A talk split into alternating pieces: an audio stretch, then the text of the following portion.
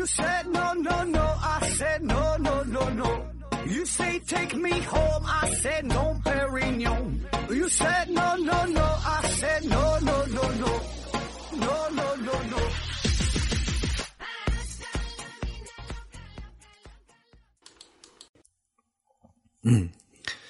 拼命探索，不计后果。欢迎您收听思考盒子，还是线上硬广啊？这个听节目送奖品，现在奖品呢有这么好几样呢啊，一个是美人茶公司提供的提供的五大箱子茶叶，还有一个是 KK 魔法画家公司提供的五大箱子香辣牛肉酱，就没有香辣牛肉酱了，是 KK 魔法画家公司提供的五大箱子画笔，啊，还有一个呢是大家学公司提供的五大箱子护眼学习台灯，上面呢还有咱们公司的 logo。还有一个呢是大家学公司提供的一份价值五百元的网络学习课程，然后呢还多了一样哈，多了一样是咱的一位热心听友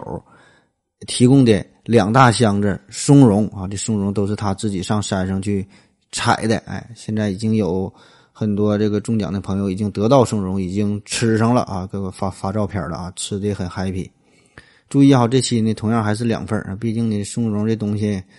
挺贵哈，挺贵，送太多了，确实也送不起。就是借咱们平台宣传一下，所以呢，对于想要购买松茸的朋友啊，还有想喝美人茶的朋友，有想画画的朋友，呃，想进行网络学习的朋友，或者是想创业的朋友，都可以联系我。然后我把这些经销商的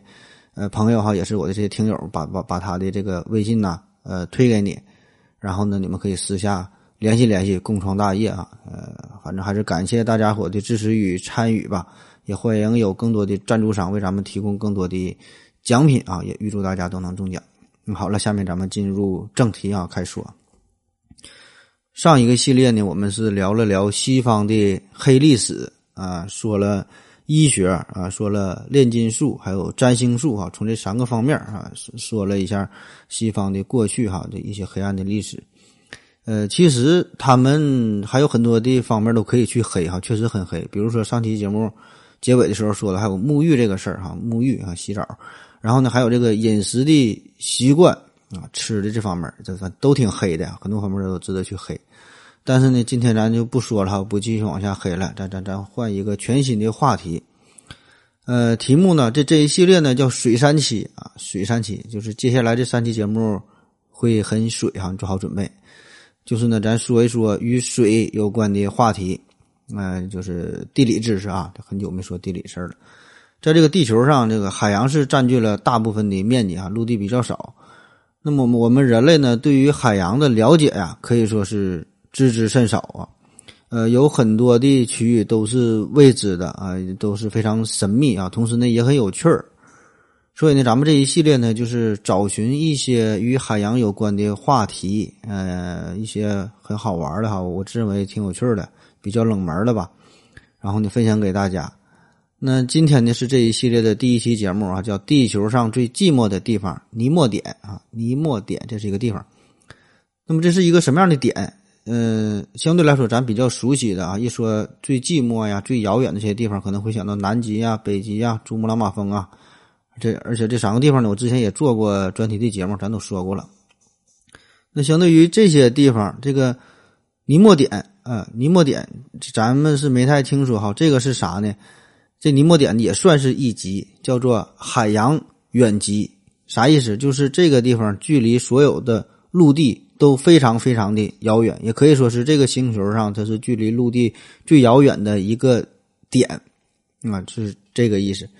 那么一说到距离陆地遥远，咱就会更熟悉的可能会想到一些小岛，比如说复活节岛啊，比如说呃夏威夷岛啊，什么这些都是在这个海洋中间哈，离陆地就挺挺遥远的，孤零零的在这个广袤的大洋当中。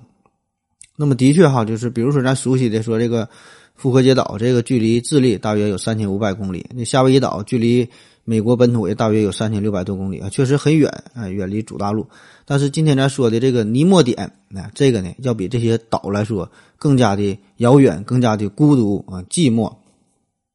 咱先介绍一下这个尼莫点，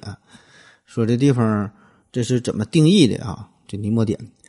呃，其实呢，咱们就可以想象一下，就是在这个。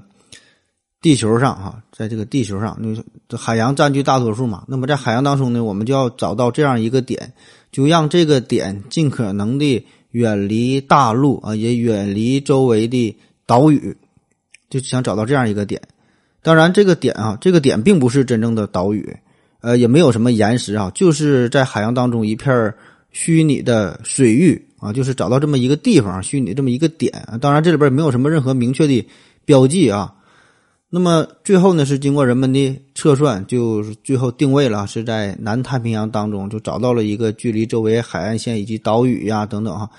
最后一算，综合起来最远的一个点，就把这个地方就叫做尼莫点啊，也叫做海洋南底极啊，就难以抵达的极点。具体的位置是在南纬四十八度五十二点六分，西经一百二十三度二十三点六分啊，这个位置。你可以打开地图软件哈，你就搜索一下尼莫点，或者是输入上面这个坐标啊。你没记住的话，上网一搜尼莫点，都都都有这个数值。呃，就任何的地图软件都行，你就输入，你一看哈，瞬间的，他就给你一个定位，你就感觉自己是坠入到了这这这个茫茫的大海当中。就是你一看整个这个界面，它一片都是蓝色，就是别的啥也没有啊。然后你就可以不断的调整比例尺。就先看看这个图，就就是调整这个大小嘛。你会发现旁边怎么调整，它旁边就全是水，全是水，全是水啊！直到最后，基本会出现整个世界地图的一个大致的轮廓。这时候，这时候你才会看到哈，右边呢是这个南美洲，左边呢是新西兰，然后下边呢是南极洲啊。所以这就是一个南太平洋的这这这个位置。那么呢，这样就足可以看出这个地方是有多么的。孤独啊，多么的安静！这里边除了水，啥也没有啊！这真是建议你啊，看一下自己真正去查一下。就反正我是查的时候，呃，感觉挺恐怖哈，也挺压抑啊，就感觉旁边就都是海水。这个还只是在电脑上看的这这这个图哈，你也可以看一下节目下方，呃，这个图片这这个介绍，你一看就能体会到了。那么现在总有人说嘛，想想要静静啊，想要静静。那么建议你真想静静的话，你就去这个地方待着，那是相当安静了。你想找个人都没有，与它最近的大陆也得有，平均来说也都是两千多公里。那么，而且这个地方呢，它也不在任何国际船舶的航线上，就是也没有船只会经过的这个地方。除了有专门的勘测呀、呃科考的一些船只，可能偶尔会到达这个地方，就几乎没有什么船只会路过这里。所以呢，从理论上来说，如果你真的是到达了尼莫点这个地方，那么离你最近的人类啊，实际上呢是在你头顶上哈，就距离地面四百多公四百多公里高空上面的这个国际空间站这里边的人哈，这个是离你最近的朋友。那好了，以上呢，咱们这就是大致呃了解了一下这个尼莫点的位置哈，尼莫点的由来。下面呢，咱们就介绍一些与尼莫点有关的一些有趣的有趣的事儿啊。那人们很早呢就对海洋充满了好奇，也是十分的向往，并且呢是不断的探索。那毕竟咱们的祖祖先他都是从水里边走出来的，所以呢咱们一直也就想哈，那我们生活的这个蓝色的星球，那么在海洋当中哪个点才是距离周围陆地最遥远的地方？就是这种想法很早就有了，很早就出现了。比如说啊，这里边在一九二六年，美国有一位科幻小说家。呃，叫做洛夫克拉夫特，啊，这个人他写了一部小说，这个在他这个小说当中呢，就提出了海洋南底极的设想，就是就咱前面说的哈，这这个定义。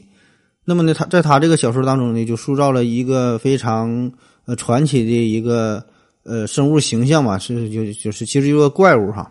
他给起名呢叫做克苏鲁，克苏鲁这玩意儿呢长得是一个章鱼的脑袋，人的身子。后背呢还有这个蝙蝠的翅膀啊，可以说是一个邪神。那么这个邪神克苏鲁呢，他就是生活在或者说是被封印在海洋南底极啊，就是远离大陆的这地方的这个深海的海底。那么这个这个作者呢，给这个地方起名叫做拉莱耶哈，当然这是一个音译的地方。呃，这个克鲁松就被这封印在拉莱耶这个地方啊。这个虽然他被封印封印了，但是他一直做梦，就是他一做梦，他的这个梦啊，他的这种这种精神的波动就会穿透海水，然后呢，被那些具有艺术天赋的呀，或者是神经比较敏感的人呐，哎，就能接收到啊，就就是就这么个事儿。当然，这个小说咱就不过多的介绍了，咱就说这个怪物啊，说这个克苏鲁。那么小说当中描述的这个海洋南底极哈，就克苏鲁生活的这个地方，哎，就位于南太平洋，并且呢，这个作者还给出了具体的坐标是南纬四十七度九分，西经一百二十六度呃四四十三分。那么而巧的是哈，就他给的这个位置和真正的尼莫点的位置，就是上面介绍的这个地方，那是相当的接近了啊，非常的神奇。当然，这个事儿是是后来才知道的，因为他这小说是一一九二六年写的嘛，对吧？你当时受限于当时科技水平啊、远洋的能力，呃，也不太可能对整个浩瀚的大洋进行测绘。虽然呢，后来有了这个卫星的帮助，也可以让我们呃俯瞰整个地球，但是这个技术并不是特别的成熟，而且再加上一个主要的问题就是啥呢？就是你这个。具体到这种实际的三维测算的问题，这个就不是这么简单了，对吧？因为地球它是个圆儿，你你你这个地图你平面吧，它是一个平面，它不一样啊。所以这个海洋南底极这个点，呃，只是人们想象出来的，但是一直呢并并没有确定说到底是哪个位置哈，这个经纬度一直没有没有确定。实实际上这个事儿哈，直到是一九九二年，这已经很晚了，这个时候才由一个呃加拿大的呃测量的测量。测量学的工程师啊，这是加拿大克罗克罗地亚裔的啊，叫做赫尔沃耶卢卡泰拉啊，是这么一个工程师，他呢才是找到了这个特殊的点，命名为尼莫点。这个人呢是专门从事呃地理学研究、地理学测绘这方面的事儿哈，他就是利用电脑自行开发了一套叫做希帕恰斯的地球空间测量程序。专门制定了整这么一个程序，主要的作用呢，就是用来测量地球表面的这种三维空间属性。那么，因为这个地球它它是一个圆，对吧？所以你必须你得立体的思维，所以你在平面上测量它就不准，它会有很大的误差。就比如说最常见的，你坐飞机，你这这个你看这个飞机的航线啊，你就自己在地球上利用就常见的这些地图软件都行，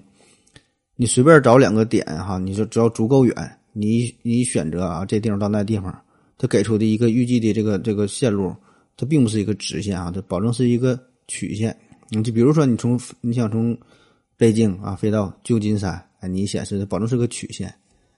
所以这个卢卡泰拉哈，他就研究出来的这个叫呃希帕恰斯这个程序，就可以进行空间上的测算，从而呢就可以最大精度的还原呃地球的这个曲面的形状。那嗯，这样呢就可以。帮帮助我们找到海洋南底极，那么呢，而且呢，它是要采用这个测地线的这个距离哈，找到与这个点最近的三处海岸线等距的点，而且呢是要求哈这个点周围是没有任何的岛屿啊，所以非常的严格，非常的精细啊，最后这测算才找到，就找来找去之后就定位在南太平洋当中，就找到了这么一个神奇的点，就是它与周围各处的海岸线呐、岛屿啊，哎一算就最就最远，那么用它。自己的话说，三个等边点的位置是相当的独特，地球表面上没有其他的点可以令人信服的取代其中任何一个，只有更精确的测量或者是呃海岸侵蚀可能会改变尼莫点的位置，但是呢误差也只在呃几米之间啊，所以说他这个还是非常的自信啊。那么顺便说一句哈，为啥他给这个这个系系统起名叫希帕恰斯哈？希帕恰斯，这是一个人名，这是古希腊时期一个天文学家，他是创立了，呃，在天文学上创立了球面三角学，编制了一千多颗这个恒星的位置的一览表，而且首次提出了星等的概念来区分星星，还发现了碎沙现象等等等等，就是在这个天文学上很多的贡献，所以也被评为古希腊时期最伟大的天文学家希帕恰斯。所以呢，他他起这个名也是算向这个向这个经典致敬。那好了，就在这个卢卡泰拉找到了这个点之后，那么很快在一九九二年七月，他就把这个事发布出来了。然后呢，由美国国防部呃国防制图局啊，就是后来九幺幺事件之后改名叫美国国家地理空间情报局了，还有这个加拿大呀、澳大利亚、英国呀等等很多国家呀，这相关的部门吧，就就是关于空间测绘的啊、地图的这方面的这个这个机构，联合起来就绘制了世界数字地图。然后呢，对这个卢卡泰拉的这个数据啊，就尼莫点这地方进行了一些校正，那么最后呢，就真正的确定了这个位置哈，就是在上面说的那个那个地理坐标。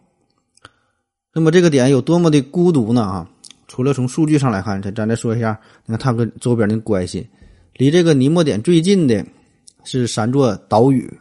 啊，分别是它北边的皮特凯恩群岛中的迪西岛，呃，东北方向的复活节岛西南角的叫莫图努伊岛，啊，南边呢是呃南极洲外海的马厄岛。啊，就是这么三个小岛，这是距离它最近的这个地方。那这三个小岛距离尼莫点的距离都是两千六百八十八千米啊，他就找了这么一个中心点。所以说呢，如果以这个尼莫点为中心，以两千六百八十八千米为半径画一个圆的话，你就可以得到一个中间毫无任何陆地、任何岛屿，没有什么岩石，没有什么，就就是全是海哈，中间什么凸起的也没有。那么这么大一个圆的面积大约有多少呢？是两千二百六十八万平方公里，呃，大致呢就是相当于整个北美洲的这个这个面积了，非常大。那再说一下，为啥他给这个名儿，这这个地方起名叫做尼莫点啊？这当然是音译了，英语了叫做 Nemo，Nemo 啊，咱这发音啊，N-E-M-O，实际上呢这个是呃源于拉丁语，这个词根呢。本来的意思呢是没有人的意思啊，就是 no man 啊，no man 没有人啊，放放叫做 nemo，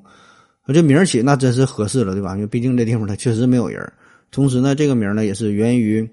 凡尔纳的一一个小说，叫《海底两万里》哈，这里边鹦鹉螺号潜水艇这个船长不也也叫尼莫嘛，也是这个名那好了，咱们先休息一会儿啊。我要跟正南去尿尿，你要不要一起去啊？我也要去。哎，风姐。我要跟正南、阿呆一起去尿尿，你要不要一起去啊？嗯，好了啊，嗯，喝了口水回来，咱们继续聊。那虽然这个尼莫点呢，只是在茫茫的大海当中这么一个虚拟的点，但是它这位置咱说十分特殊嘛。第一就是偏僻呗，啊，刚才说了，这旁边的三个岛距离它都是两千六百多公里。那其中这三个岛，这个这里边的迪西岛和马厄岛，这目前呢也是没有永久定居的居民。你这个迪西岛本身就是非常偏僻啊，荒无人烟的地方呢也不大啊。说是岛其实就是一片珊瑚礁，而这个马厄岛呢，除了偏僻之外，这地方它还冷啊。这这个位置是归属于南极洲了，呃，在十九世纪四十年代才被发现。那么在此之前，应该是也没有人类的足迹。呃，也就是最后这个，这这个是隶属于复活节岛的，呃，莫图努伊岛啊，这个地方算是有点人气儿哈，上面有几个人偶尔呢会打鱼啊，会这个打捕捕鸟啊，会会会有这类的。所以这个尼莫点它真是太孤独啊，孤独的要死了。那你要想到达尼莫点，唯一的办法呢，也只能是坐船啊，因为你坐飞机的话，你你你看你坐直升飞机。这倒是相对来说比较方便，但是直升飞机这个航程很有限，基本也就是五六百公里左右啊，能达到一千公里的这就算挺牛逼的了。那么你要是想坐客机去，那么你就得半路你就得跳下来，对吧？你们想往下跳，这空姐也不能同意。那你要想坐战斗机的话，你也没那个权利，对吧？那就算是你真的是坐飞机到达了尼莫点上空，你也没法降落，对吧？你这给你扔下去，这下边都一片汪洋大海。而且而且不一定能扔那么准呐，对不对吧？就偏了呢。所以这个坐船也就是唯一的选择的方式。当然了，这个土豪你也可以考虑买个核潜艇啊。但是就算你真正到达了尼泊点这个地方，也没啥收获，因为这个咱就说这地方它没有啥标志啊，没有个灯塔，没有个浮标啊。呃，就是这是你就旅游到这地方，导游也就会告诉你啊，这地方有尼莫点啊。可是你你啥也看不见啊，旁边呢只有无边无际的海水以及。四处泛滥的这种孤寂感，哈，巨大的孤寂感，那想想就挺恐怖的。那么在位地理位置上来说，这个尼泊点还有一个特点，呃，不只是说周围没有陆地，哈，就这都是海水啊，而且这个地方就连太平洋的洋流啊，也是忘记忘记了这里哈，不会经过这里。呃，洋流这个概念，在咱上高中的时候应该都学过啊，洋流啊，就是海水的规律的这么运动嘛。主要是由于风啊、海水本身的密度啊、温度的差异哈等等这些原因，就造成了海水大规模的流动啊，有暖流啊，有寒流啊。这些呃洋流一般呢都是有比较固定的路线啊，常年它的都是这样的，它不会轻易改变。那比较著名的就有墨西哥湾暖流啊、北赤道暖流啊、千岛寒流、呃芬兰寒流，还有这个西风漂流啊。那么有趣的是呢，就是尼莫点这个位置上，它呢是相对安静啊。我们，呃，哎，我之前不跟你们说嘛，就是让你们买这个地球仪或者买个世界地图，也不知道你买没买，你就看一下，一看一下你就清楚了。看看这个洋流，就是尼莫点这个位置，完美的避开了。所有这些啊，世界上著名的这些大型的洋流，所以这片海域是异常的安静啊，非常非常的平和。所以这样呢，就间接的导致的结果就是这里边的这个海洋生物也是比较少啊，基本是没有没有什么大型生物。就咱们再复习一下，这高中时候咱就学的哈，这个世界四大著名的渔场哈，也是跟这个洋流一起学的。四大著名渔场：北海的渔场、北海道渔场、秘鲁渔场、纽芬兰渔场。那么你看这些有名的渔场，无一例外都是处于洋流交汇的地方啊。这只有交汇的这个地方，这个营养才丰丰富哈，这个鱼才多呀，生物多样性啊。那么这个尼莫点这地方就是没有大型的洋流经过啊，当然也不是完全没有哈，唯一有一个洋流，反倒还起了点的这个副作用，就是叫南太平洋环流。呃，这个环流一圈嘛，环流东边呢一直到南美洲，西边呢。呃，一直到澳大利亚，然后呢，尼莫点呢，就是正好处于这这这个环流里边哈，就是相当于在它的周围有一个呃旋转的保护区，就别的地方的这些水啊，就谁也别想进，谁也别想进来哈。所以呢，没有什么新鲜的养分的注入，温度呢也没有什么变化，都非常的恒定啊。根据这个 NASA 卫星的数据显示，尼莫尼莫点的表面温度呢，常年就维持在五点八摄氏度。当然，这个好处呢，就是保护了这个尼泊点这地方的一方安宁啊。所以你看，这个人类的这个这个塑料哈，这个污染就非常牛逼嘛，对吧？在海上顺着这个洋流漂的哈，就是漂洋过海来看你哈，要要哪都是。但是这个南太平洋环流呢，就同样也拒绝了塑料到达尼泊点，所以这地方是相当的安宁，相当的清净哈，要啥啥没有。那么再加上这个尼泊点这地方，它是远离陆地嘛。也没有经过陆地，就是被这种呃雨水呀，被被这些河流啊冲刷入海的有机物。因为你想想，如果一片海就是在近海，离海岸线很近的话，那么有一些这种有机物啊，比如说一些陆地上动物的尸体呀、粪便呐，对吧？这些东西可以冲入到海水之中，或者是一些腐烂的植物啊、细菌呐等等啊，会带入一些微生物。那么这个玩意它冲到海水以后，它会变成。碎屑啊，这些呢都可以滋养海洋中的生物啊。这这种情况还有一个专业的说法叫做海洋血啊，海洋血就是在这个深海当中，这些有机物，呃，最后呢会分解成为非常细小的，像碎屑一样，像像雪花一样的这些东西会不断的飘落啊，这样呢可以就维系深海的生态系统。但是在这个尼莫点这个地方，对吧？它远离陆地啊，更没有什么有机物哈，连一根毛都没有。所以，以上这些因素综合在一起啊，海面海面不行，海水海水不行，海底海底不行啊，温度温度不行，营养营养不行，就是啥也没有了。这就导致了尼莫点，呃，它附近的整个这片这边海域哈，就是连个正经的鱼都很少，真正的叫死水一潭。那只有是偶尔啊，有这个鲸鱼可能会路过这个地方。除此之外呢，就是一些非常非常古老的一些细菌群体啊，呃，这些细菌群体呢。呃主要呢是依托于东太平洋一带有一些深海的热泉啊，就是一条呃延伸到加利福尼亚湾的有个火山活动的一个海底线哈。这这这里边这板块板块之间裂缝中间会有一些呃热的这这这种岩浆的涌出，那么这样呢可以带来一些矿物质哈，也能提供了一个相对温暖的呃这这个环境哈，这样呢才使得一些细菌可以勉强的在这地方生活。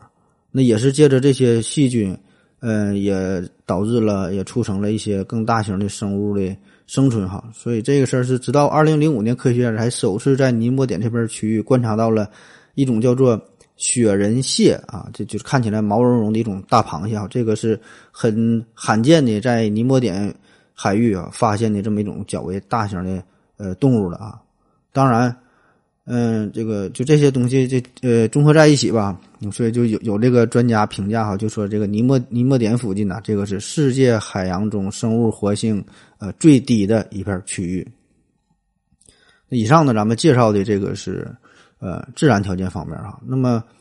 对于咱人类来说哈，由于这个地方它远离大陆啊，旁边没有岛，所以很少有船只经过嘛。那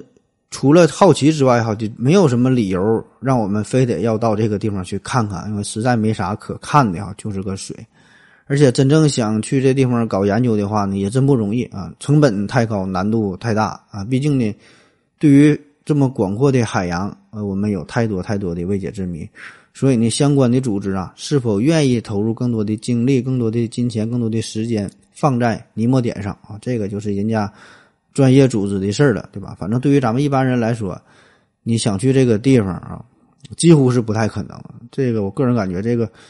比去南极还难啊！你现在想去南极，其实并不算什么复杂的事儿，对吧？你花个十万八万报个团，说走就走。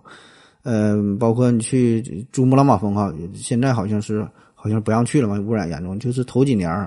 嗯，花花个几万块钱哈，就是保保姆般的登山啊，想登珠峰，只要氧气瓶子足够哈，谁谁谁都能登上去。但是说你想去尼莫点，这个可真就是没这么简单了。它这这没有什么专门的航程哈，一般小一般的小船没有这种保护的机制，你也是很难抵达的。那么虽然对于咱们常人来说哈，尼尼莫点无法到达，但是呢，世界上总是有那么一些。又有钱啊，又很闲，又很勇敢，又很会玩的人啊，呃，有一项专门的一个职业体育赛事，也是全球顶尖的，叫离岸帆船赛事，叫沃尔沃，呃，环球帆船赛啊。当然，这个咱也不是专业搞的，咱都也没太听说。嗯，就是帆船比赛嘛，环球帆船比赛，这个比赛非常的危险，非常的辛苦，也非常的烧钱啊。当然，有钱人的世界咱也整不明白。那么这项赛事。啊，要驾驶着帆船穿越各个的大洲大洋啊，就是环世界的这么旅行，呃，要经过十多个国家和地区哈，历时呢一般都要达到八个月以上，而且每艘这每艘这个这个帆船呢，呃，整个这个航程下来都得达到七八万公里哈，基本都得绕地球两圈了。那么整个这个航行过程中呢，除了是上岸补给的时间，这个船员只能是吃类似于压缩饼干这样的食物。喝的水呢都是净化过的海水，所以呢有人形容啊，这个这这像环球航海的赛事，就像是连续几个月都生活在滚筒机洗衣机里边哈，你可以可以想象一下。而且最狠的是啥呢？这么著名的这种国际性的赛事啊，没有任何奖金啊，纯纯的是出于热爱。所以这样狂野的比赛啊，这个尼莫点呢，自然呃有时呢也会成为这些选手要经过的呃这这个线路了。比如说在二零一四一五赛季啊。沃尔沃啊，环球帆船赛事，全长呢是达到了七万一千七百四十五公里，是从这个西班牙起航绕地球一圈哈，一直干到瑞典。那么其中呢有一段是从巴西的伊塔加到这个新西兰的奥克兰，呃，这段距离呢是一万两千多公里啊。这样呢就要就是要经过南太平洋的尼莫点，然后呢先后呢就就这些参赛的队伍啊就是。抵达了这个地方，这个一般人很少能够接近的这种这个这个偏远的尼莫点啊，也可以说是战胜了咱普通人哈无法体验的一种挑战吧，也是感受到了什么叫做真正的人类的极限啊，生活的极限。我想这也是这个比赛的魅力所在吧，对吧？有钱人总想挑战一下自己啊，干一些不可能的事儿。嗯，那下面呢，咱再介绍一个关于尼莫点啊一些啊奇奇怪啊奇幻的事儿。从这个一九九二年正式确定尼莫点之后，这个海洋学家呢就开始对这片海域啊，呃，进行了不停的数据的监测啊。最主要的其中一项呢，就是记录海底的记录海底的声音，因为这海底世界经常就有一些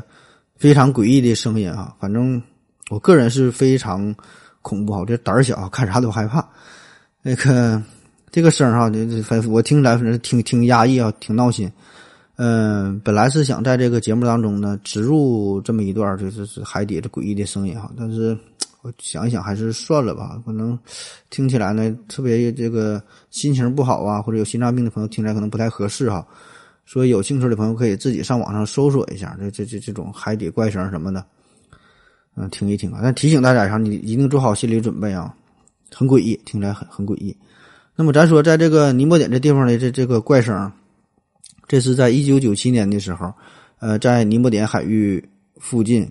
呃，美国国家海洋及大气管理局哈就监测到了这么一段声音啊，英文呢叫做 the blump，这 blow bloop 啊，这 bloop，呃，也叫海底怪声啊。你上网一搜索 b l o o p 或者是尼莫点海底怪声都行啊。这是一段超低频的深海的声音讯号。嗯，怎么监测呢？这个事儿还挺有意思。最初吧，这是在冷战时期，老美呢是为了监测前苏联的核潜艇啊，或者是水下炸弹哈，所以在这个太平洋水下的很多海域，这很多地方都是安装了一系列的声音监听系统。后来这冷战结束了嘛，冷战结束，这些东西也没有必要拆除，这地方呢，这些东西呢就过继给了美国国家海洋及大气管理局哈，就给他们来用哈，就监测。海底世界啊，一些火山爆发呀、浮冰的运动啊、呃鱼类的迁徙呀、这地震呐等等这些情况啊，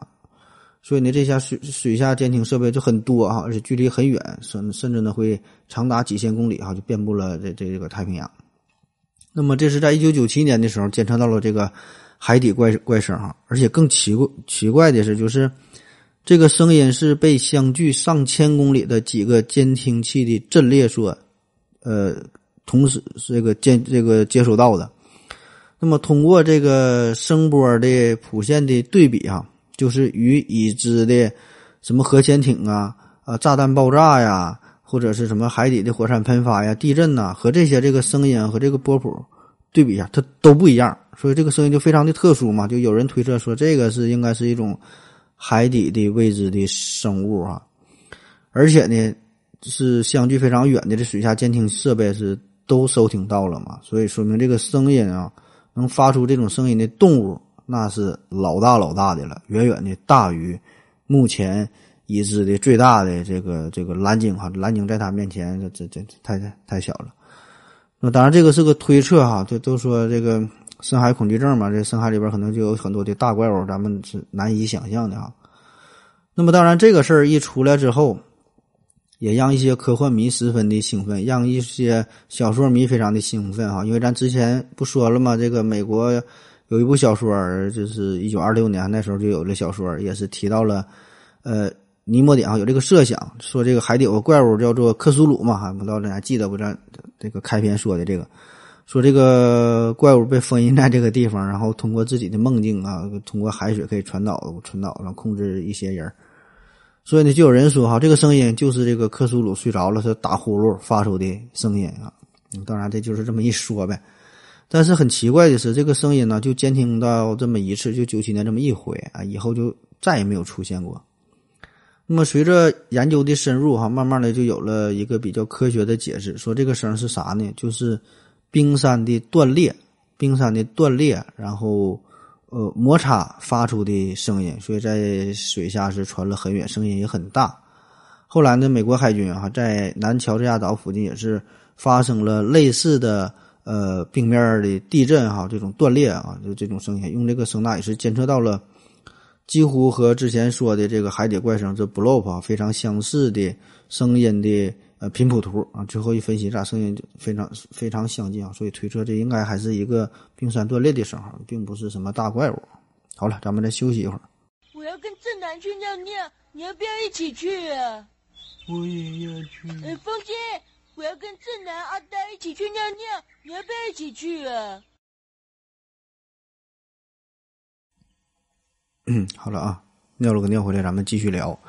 刚才呢，咱们提了一句哈，说你真要是站在尼莫点上，离你最近的人呢，实际上呢是天上这个空间站里边距离四百公里的啊，这是是这个人。其实这个尼莫点呢，还真就与空间站呐和飞行器呀，哎和和和这些东西呢有着不解之缘，因为尼莫点还有另外一个称呼哈，江湖啊人称叫航天器的坟墓。那刚才咱们介绍了，说这个尼莫点有这么几个特点嘛，说这地方非常的安静，非常的偏僻啊，没有人，几乎也没有什么生物，也没有什么洋流，啊，这个就是一个一个非常广阔啊，几乎静止的水域，同时呢，没有什么航线经过这里边，所以很自然的，这个地方对于呃各国太空机构来说，他们的太空设备在退役之后呢，通常呢就会安排让他们的设备最后呢是坠入到。这片海域啊，避免呢对人类造成危害，避免呢破坏生物的多样性。那么砸到花花草草也不好，对吧？所以呢，这个尼莫点这地方就是成为了航天器的一个最终的归宿。那你可能会问了哈，为啥这些航天器你说最后最后它不能用了，它还得让它重新返回地球干啥，对吧？你让它在天上飞呗啊？原因就是这个太空垃圾太太多了，太空待不下了。太空并不像咱们想象的有那么大的地方。随着这个苏联在一九五七年发射了第一颗人造卫星，这个太空垃圾的数量啊，就随着各国的太空任务啊逐渐的增加。特别是在冷战时期，这美苏两国天天像放窜天猴似的哈，没事就往天上放卫星。那么冷战结束之后，欧洲啊、中国呀、日本等等很多的国家也都开始迅速的崛起，开始争夺呃太空的这这个这片这片空间啊。所以呢，这个太空垃圾这个事儿，也就是显得越来越严重。那目前已知的，在呃绕地球的这个空间轨道上，哈，大于十厘米以上的这个太空垃圾呢，有十呃有两万多件啊；大于呃一厘米以上的，那更是多达五十多万件。那么这些太空垃圾主要就是一些金属碎片呐、螺丝啊，或者是一些废弃的卫星，它们呢都是不停的以时速二点八万的公里的这个速度哈，高速的在轨道上飞行。所以你这么快的速度哈，那这这这个这些东西，只要是稍微碰撞，就会造成咱正常想要使用的这个设备的损毁。那不但能摧毁卫星，而且呢也会危及呃太空站这太空站里边这些人员的安全。所以呢，你假如这些老旧的设备不返回地球哈，就会容易引发灾难。所以呢，按照这个国际的条约。就现在所有的近地轨道，呃，就是高度低于两千公里的这些太空装置，哈，你废弃的时候，最后呢，都要让它重新返回地球销毁才行。那么也就是说，这个航天器到到了寿命不能运转了，你必须你想办法让它重新落回来，重新到这个地球上，就再给好人腾地方。所以说，这个这个呃，太空当中，或者准确的说是呃，环地球周围吧，这个地方这个空间非常的。有限，大家呢都在都在争夺。那么，对于这些航天器哈，到了寿命，你回来，你你往哪收啊？放哪儿？自然呢就会选择地广人稀的地方，人越少越好呗，对吧？免得造成不必要的损伤。而且呢，有的时候这个回收工作它也不是那么的精准啊，可能呢会存在着很大的偏差啊，可能会达到几百公里，甚至是上千公里。所以呢，综合来看，这个尼莫点就成为了一个绝佳的选择。就是说，你稍微偏一点儿，那偏个几百公里，偏个一千公里，可能呢也无所谓哈。它仍然都是一片大洋。那毕竟这世界上像美国呀、俄罗斯啊、中国、加拿大这些有着广阔国土面积的国家并不多哈。举个实际的例子，比如说你就智利啊，假设这个智利的航天技术变得非常非常的发达哈，世界一流。但是说，你就对于这个废旧的航天航天器回收，让它这个重新坠入地球销毁的时候，你让智利怎么办，对吧？你让它往哪回收？你让它往往哪放？它就那么一窄条呢，那么地方，对吧？你稍微偏一点儿，你旁边国家也不乐意，对吧？所以呢，最终呢，只能是呃，国际上就达成这么一个共识，就是让这个废旧的航天航天器选择在一个荒无人烟的，通常也就是海洋，通常也就是通常也就是南太平洋啊，也就是尼莫点。这个这这个附近了，而且呢，很多时候这个航天器的残骸可能还存在着一些辐射呀、呃有害的物质啊，对吧？你这这些东西也会危害人类。所以呢，尼泊点的地方咱之前说了，它旁边呢不有有这个环流嘛，对吧？这个就是可以让这些有害物质被困在其中，不会呢向外扩散。而且呢，这航天器还有一个特点，就是这个大多数吧，这航天器它在返回地球过程当中它都会被烧毁了，只剩下一些。残骸，但是即使这些残骸来说，可能也会包含一些高精尖的技术，对吧？所以呢，你这些东西，谁也不想落入到其他国家啊，更不想被别人学会。哎，所以你扔到尼莫点这地方啊，你就是想打捞，几乎呢也是打捞不出来。所以你不管从哪个角度来说，这个尼莫点都成为航天器，嗯，重新返回地球销毁坠地的一个不二之选。当然，这个通常情况下，咱不说了吗？这个航天器。返回大气的时候，返回大气层的时候，呃，这这个大多数零件它都烧毁了哈。你呃，最后能剩下来的，基本的都是燃料箱和这个压力运载工具。呃，通常这些都是呃燃料系统的一部分哈。它们呢是由这个钛合金呐或者是不锈钢制成的，呃，然后然后这个外边呢还是包裹着耐高温的一些合成碳纤维的材料，因为它因为它设计的时候就是要耐高温、耐高温嘛，所以最后呢，也就这些东西能被这个残这个残留下来。那从这个一九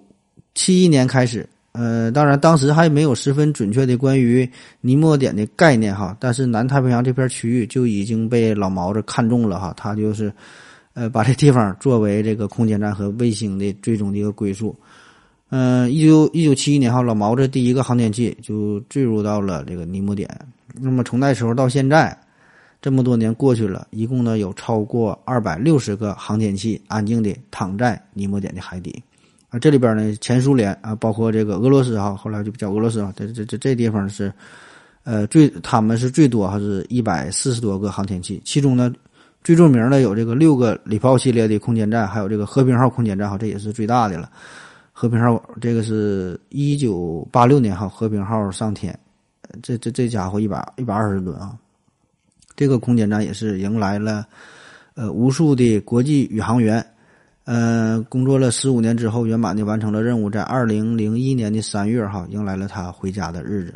这个俄罗斯人呢，就给他重新调整了最后这么一段航程，让他呢挪动庞大的一百二十吨的这个。重沉重的身躯啊，向太空挥了挥手，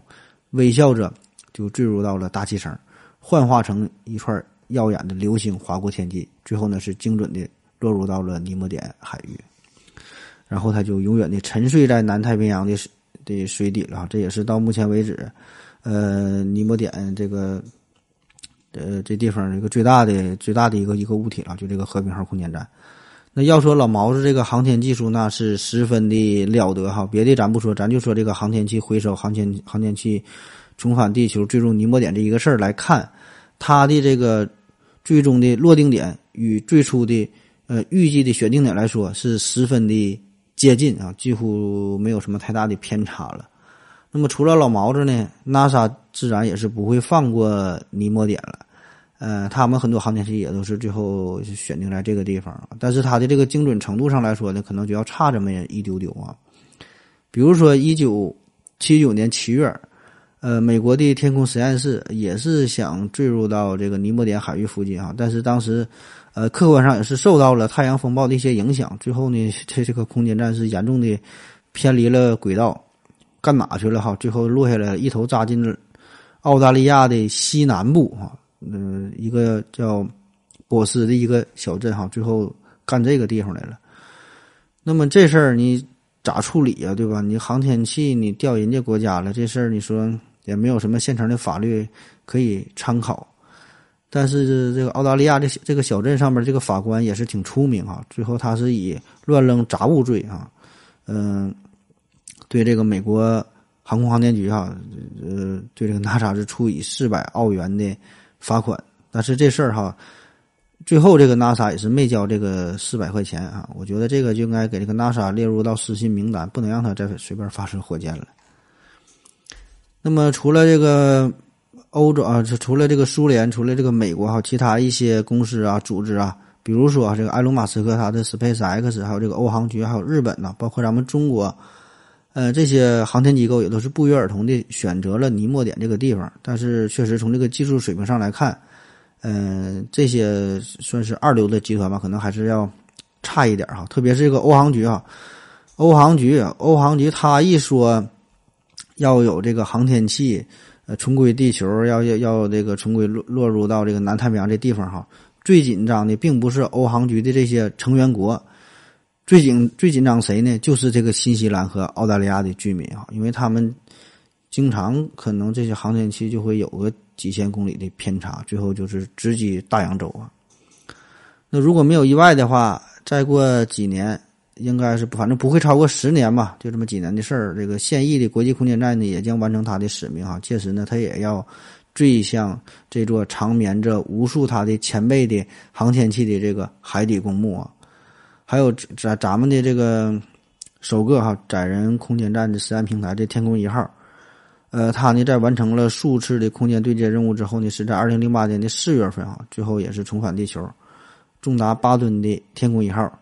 呃，也是选择了这个尼莫点这个地方哈。当然，这个绝大部分也这也是在进入大气层的时候就已经被烧毁了，只是最后剩了一小部分啊，坠落到了南太平洋。但最后这个最后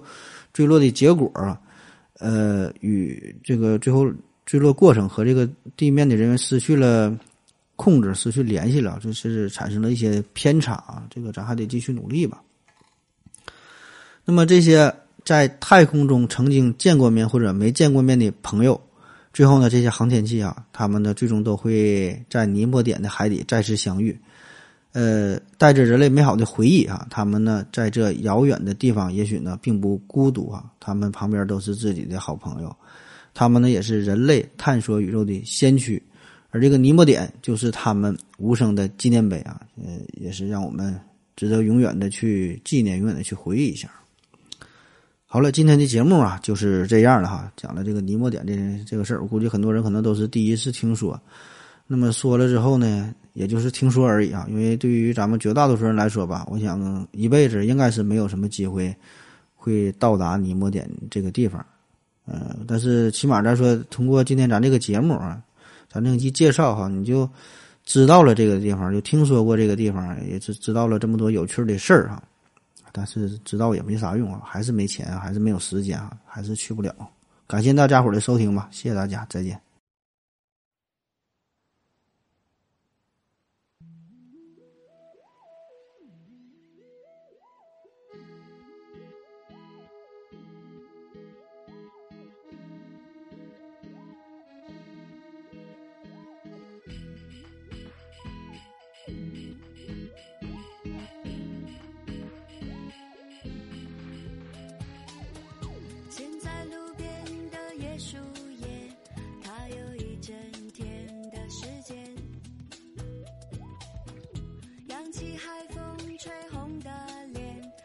悄悄飞去了东南边。因为我们最浪漫的相片，我又冷落了直觉。原来冲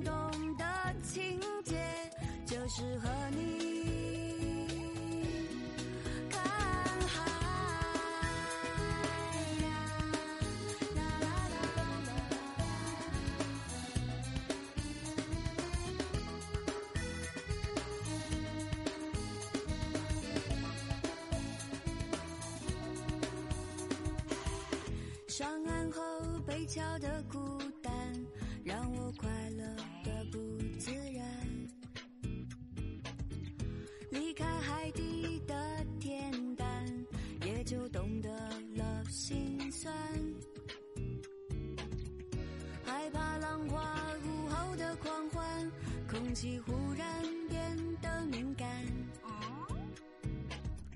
其实想法很简单，就是